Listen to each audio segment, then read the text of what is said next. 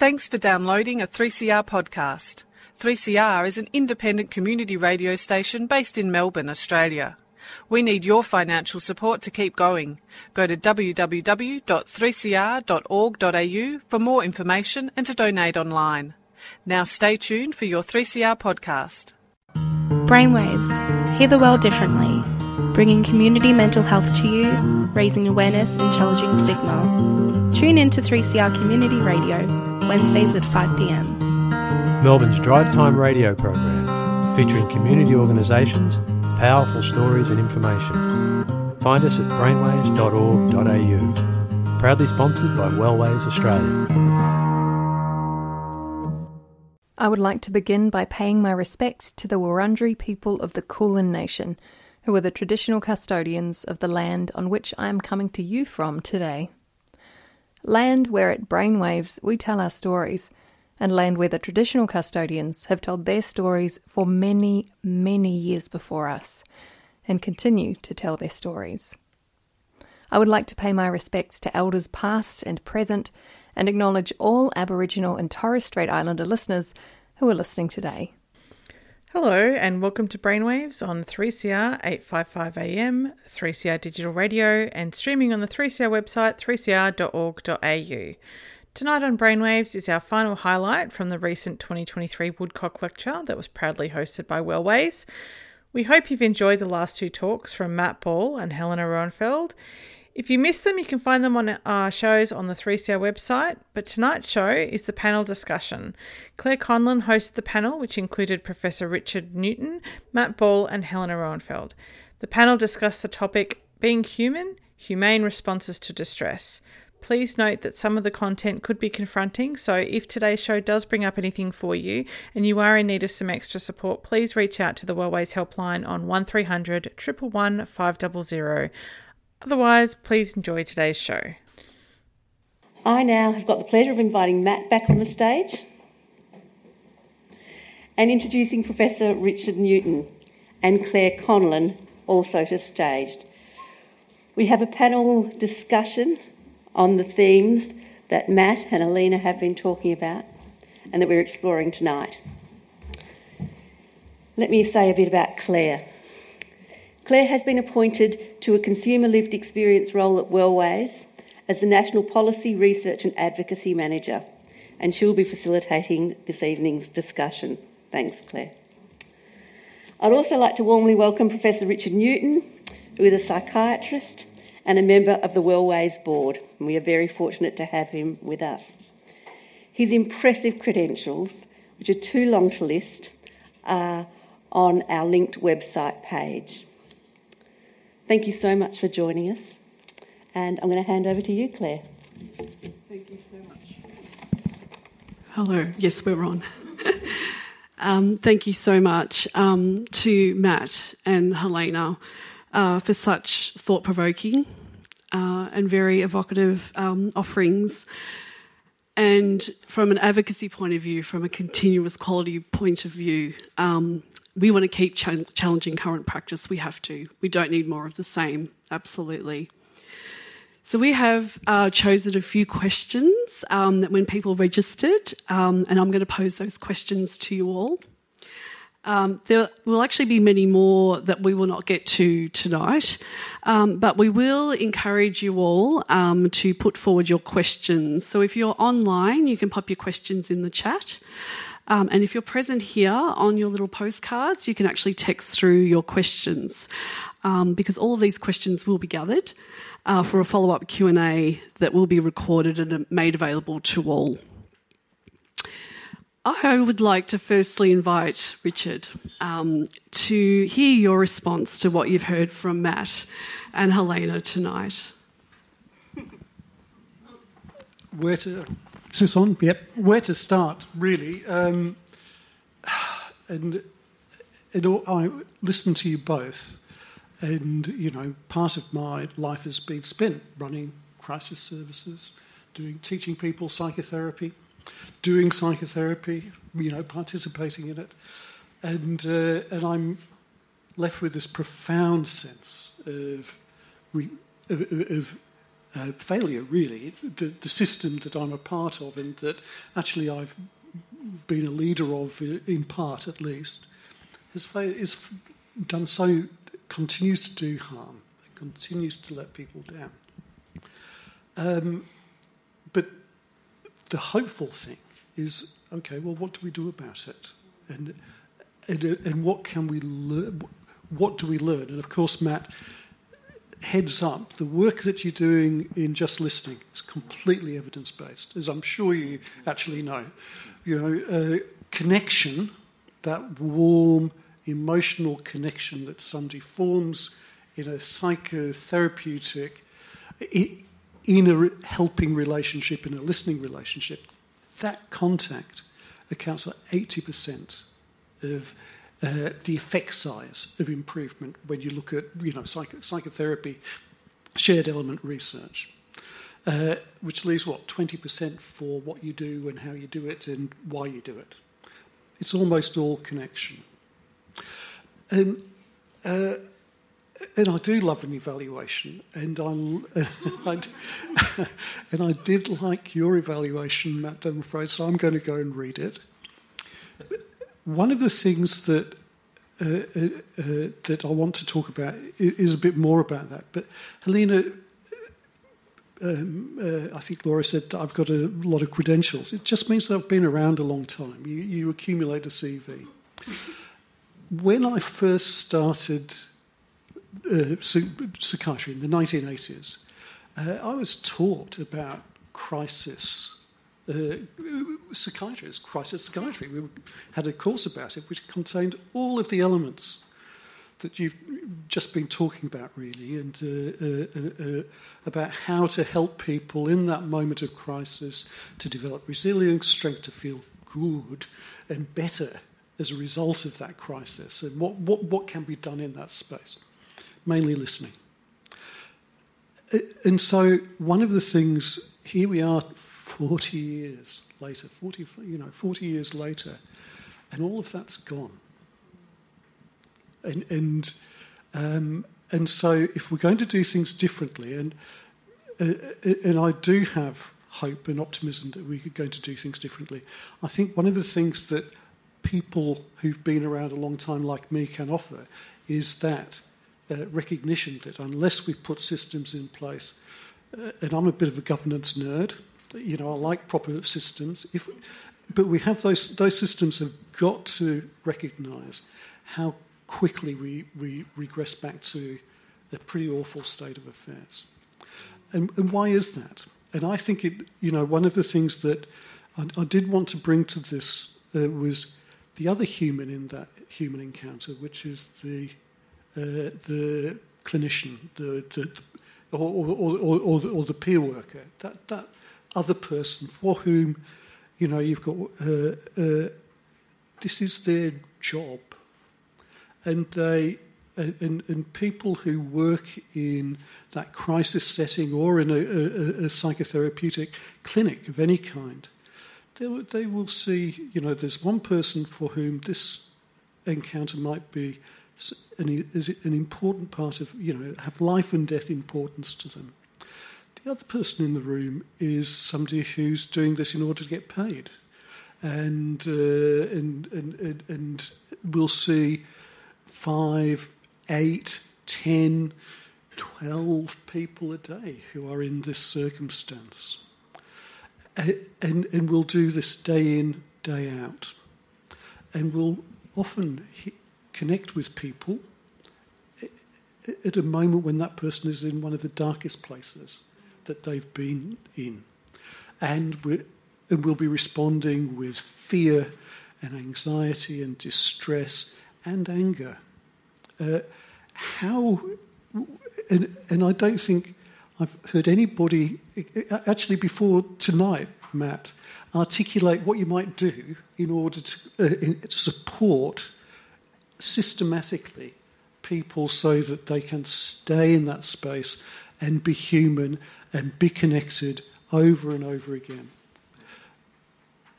And, and what you were talking about was, you know, you, you, I, I think you had a ratio of, uh, you know, I'm, like I said, I'm a governance nerd. Uh, I, th- I think you had two therapeutic encounters uh, with uh, uh, the listener and a, and, and a speaker uh, to one hour of listening support. Uh, how important is that? Uh, you know, what a recognition of that's what you need if you're going to remain human in, in what's actually a, a, a, a desperately challenging and difficult space to sit in day in, day out. Um, some, some, you know, I've, I, I've had the privilege of being with m- many clinicians who can do that year in, year out. But actually, they're they're extraordinary. They're really unusual, and, and and we can't expect the world to be full of people like that. So we have to find a way, as as, as you were articulating, about how to support people and and create a space in which they can um, uh, be refreshed, so and supported, so that they can stay human in that space. Thank you. Did either of you want to respond? Well, what what I heard, which is my agenda, is that you're now going to advocate as a, as a leader in the system of reform over here that we do things differently. Always. But, yeah. And, and, you know, I sort of say it jokingly, but I think, you know, listening to the... What struck me was listening to the audio recordings of the people in your research. And a... I, I suppose I would go back to what I was saying. Listen to what people are saying and notice what it does to you, because that'll denote how you respond to it. You know, if you feel responsible to cure someone, save someone, make them feel better, I guess you're not really going to listen to much of what they say. And that's that's the dilemma for me, is how we do support each other and ourselves to to allow that wisdom that we hear in those recordings to continue coming out. And... Uh, There's one other thing I wanted to say, is that it's really important to me. I don't want to do any harm with anything I say tonight, so I know I said controversial things, and but I, I don't mean that from today anyone needs to go away and feel shame and guilt and badness about how they've behaved in the past. I don't see any value in that. Don't lick your wounds in the space of other people's distress. There's no value in that. There's a choice every time we come into relationship with people of how we behave in the future, from now on. And, and that's what reminded me of what you were saying, so thanks. I think, um, I think as I heard you, your reflection, there was, there was a couple of things. I think I felt saddened a little bit that we hadn't really come that far, and that we have wisdom that we've let go of. Um, and but I also, I also know that there's good intentions there, and um, and good intentions aren't enough, but they're a start. And um, and I also think that, you know, from from the, the conversations and the presentations tonight, there's a real curiosity about our distress. Like, how can we stop and pause and just be curious and really listen to, to that distress and really see value in it rather than trying to change it? So have have we overcomplicated this? Um, and when we talk about why are we not listening, um, why are we not seeing? It, to me, listening to you all, it seems about getting back to those basics and about that human connection. Um, and I know that, you know, the one intervention um, that often was universally missing as you're sitting in an inpatient unit um, was any person willing just to sit down um, and listen and just be. Yeah, I, th- I think some of the settings are the problems. So I think you, you I just grabbed it because I can, right? But just interrupt me. I think that if we continue to see the mental health system looking like the mental health system looks, you go for appointments here or you ring that phone number. Those are some of the problems as well. You know, so how do we, when we live down in Torquay, how do we deliver services on the beach, in the water? What? Because what we'll quickly find is that those aren't relevant to doing things to people. So I, I remember working with a guy in Cornwall who, he came to see me for therapy one Friday afternoon, and then awkwardly we surfed together, you know, a mile down the road And I paddled out and there he was surfing. And then as I paddled in, he's there with no shirt on. And then I'm getting undressed. You know, and it kind of really, oh, look, we're quite similar, really. So how do, you know, so we delivered the psychotherapy in a room in two chairs in a doctor's surgery. But I wonder whether it was more useful to hang out in the surf together. And I'm not suggesting all therapy and mental health interventions are in the surf. But I think, just thinking about what you're saying, how do we move away from even the rigid structures of where we meet and how we meet? That's always a question for me. I think we've, we've got a narrative that does a disservice to the community where we say that we can't and we, we're not capable of supporting each other. I think there's, there's so many messages that we have to call Lifeline or that we have to reach out. And I'm not saying that they're not valuable for some people, but as a community, we can support each other. And I think we used to. I think there's um, a lot of messages around, you know, that we need to medicalise our experiences, or we need to get medical support, or we need professional, we need expert support, rather than just being able to, like you say, Claire, get back down to basics and just hear each other, just meet each other, just feel like we can, you know, talk to somebody who is in distress on the street without having to, to walk on the other side of the road. Yeah, I, I completely agree, Helena. You know, the, uh, we've got a, a mentally health, mental health aware community. We do not have a mentally mental health active community. It, you, you know, the trick is, if somebody's distressed, does somebody go and speak to them and, and, and, and listen and, and sit with them and be with them? And the answer is no. They they call the cops or they send them to E D. Uh, neither of which is a particularly helpful response. And you know, I'm a, I'm, you know, I'm a doctor. A, a, a medical model of this doesn't cut it, because this is not a disease. This is human experience. It is human experience, but I think we've got into this idea that we can divide people into those people who have a diagnosis of a mental illness and their responses are due to, you know, their disorder or their biology, and we can put everyone else into another car- category and their um, their responses are due to life events. And I think while we've still got that distinction between people, then we're going to keep responding the same way. And that's something I'm having to unlearn at the moment, actually. That's, you know, like that's my life. Diagnosis, treatment, it's what I do. And unashamedly, and I try, I've tried to do it well, but actually, you know, I'm now increasingly, you know, aware of the need to try and unlearn that paradigm uh, and find a new one. It helps that our diagnostic system now is broken, because it's not useful for anybody anymore, I don't think. So it's, it's a bit easier to walk away from it. Yeah, and, and so, like, hearing you as a psychiatrist, but as a human, right, saying that, how, how are we continuing to do it then? And I don't need anyone to tell me the answer. But it's, if it's broken, it doesn't work, and we're talking about it, and there's people watching, and there's people listening, why tomorrow, why tomorrow will someone be diagnosed with schizophrenia? Why is there organisations celebrating Schizophrenia Awareness Week this week? What do we, what do we, what do we celebrate? What are we championing? I was diagnosed with schizophrenia by someone. What an absurd thing to do to me. twenty-five years later, it still has repercussions in my life. And so I, I agree with you. We can we can do it better and we can learn. But but it, it's why aren't we going to stop doing it then today? Stop now. Done. Tomorrow, no one use diagnosis. We'll find the answer. Yeah, yeah, yeah. For all, for everyone, right? Yeah, but but not but not just not just for medical people.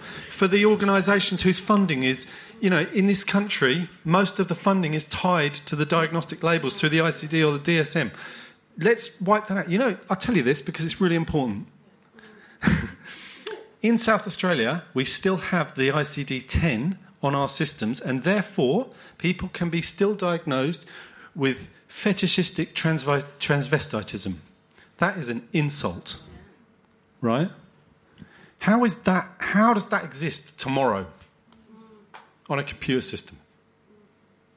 Because if it's on the system, someone will get it, and then all our money's tied to all this, and oh, it just drives me mad.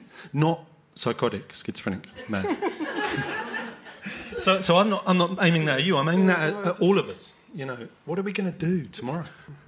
But the answer to why do we keep doing it is because that's what we keep doing. We keep doing what we keep doing and, what, and know what we know.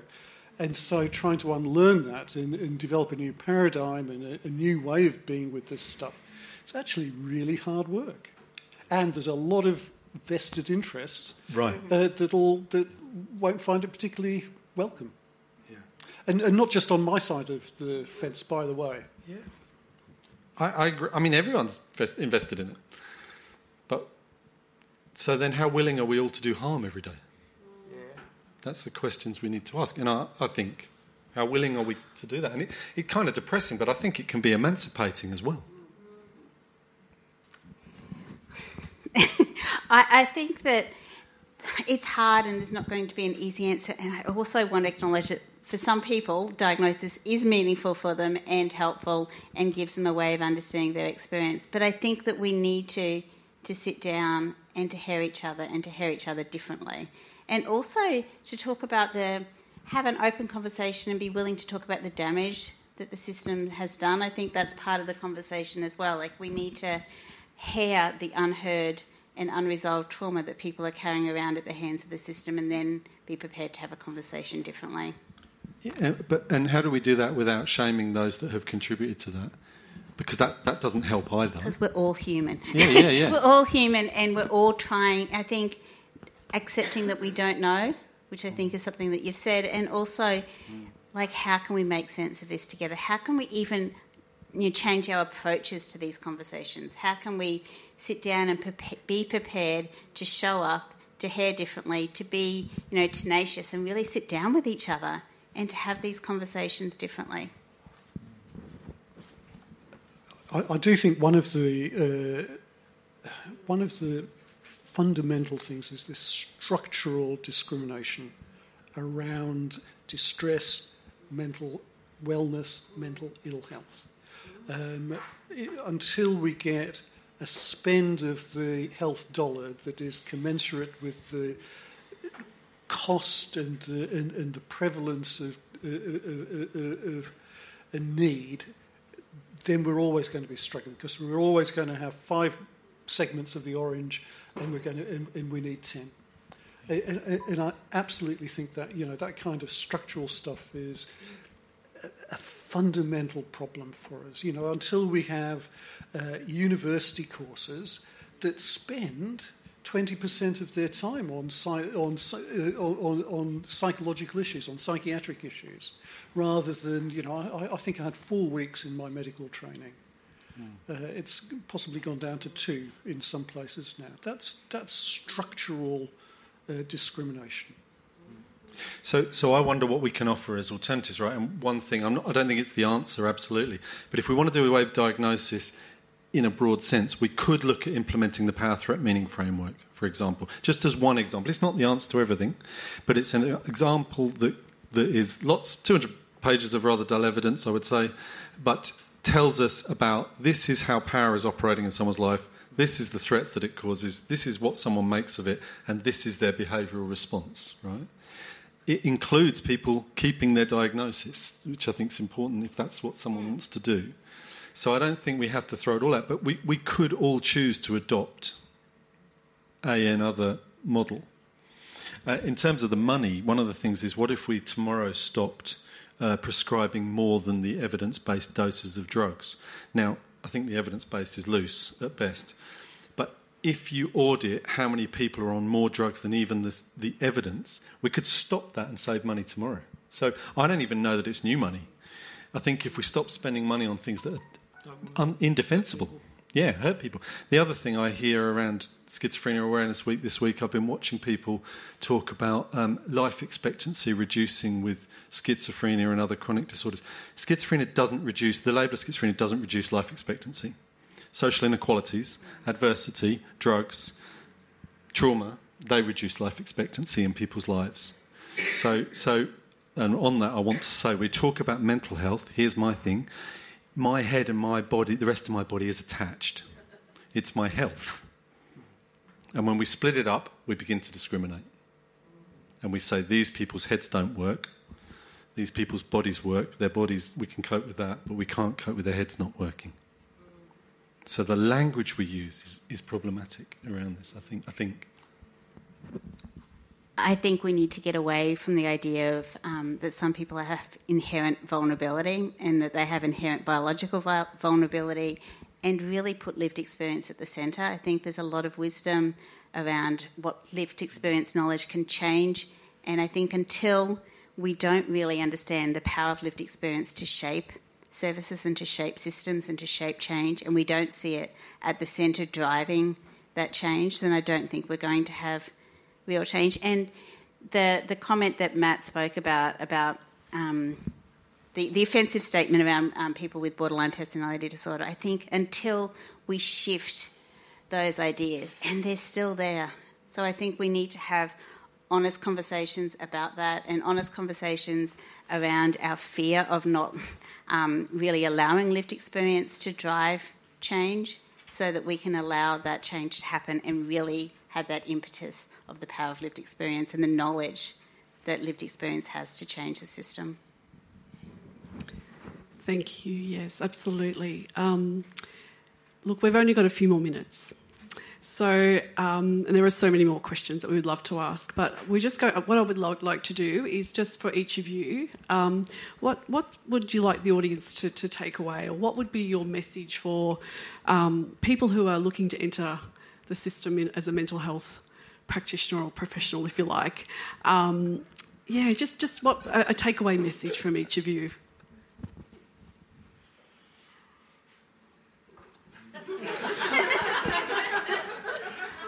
So um, uh, there's a, a, a lovely fiction book uh, uh, called uh, Mount Misery, written by a, an American author about his experience doing psychiatry training. Um, one of the at, the at the back of it, he has a set of rules about psychiatry, and one of them is that psychiatrists specialise in their own defects. Uh, another is that uh, uh, your colleagues will always hurt you more than anybody else. Uh, but the most important rule is that connection, not therapy, heals. I'd like people to come into this field with the spirit, which I think most people do, which is to be beautiful and kind and to manage your own stories rather than try and manage other people's. That would be where I think we can we can make change. And I want to say, and I hope it's okay to say this, don't look around. There's a small child in the room tonight, and my children today wanted me to mention their names, so Jemima and Delilah. um, in, in the end, I want my children, if they're in Melbourne, to be heard by you. Hear my children. Hear them. Don't do things to them. I'm going to um, go back to something you said, Matt, about our job isn't to change people. Our job is to be with them and to be curious and have a space of welcoming and openness to their experience. I'd also like people to, to take away that human um, crisis is a human experience and it deserves a human response. And any any response that hasn't got compassion, that doesn't help people to explore their own meaning-making, their own subjective experience within the context of their lives, is not the right one.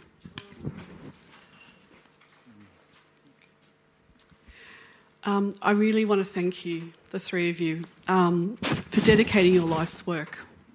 Um, you are all game changers, um, and you have been changing lives um, in that. So from the bottom of my heart, thank you very much.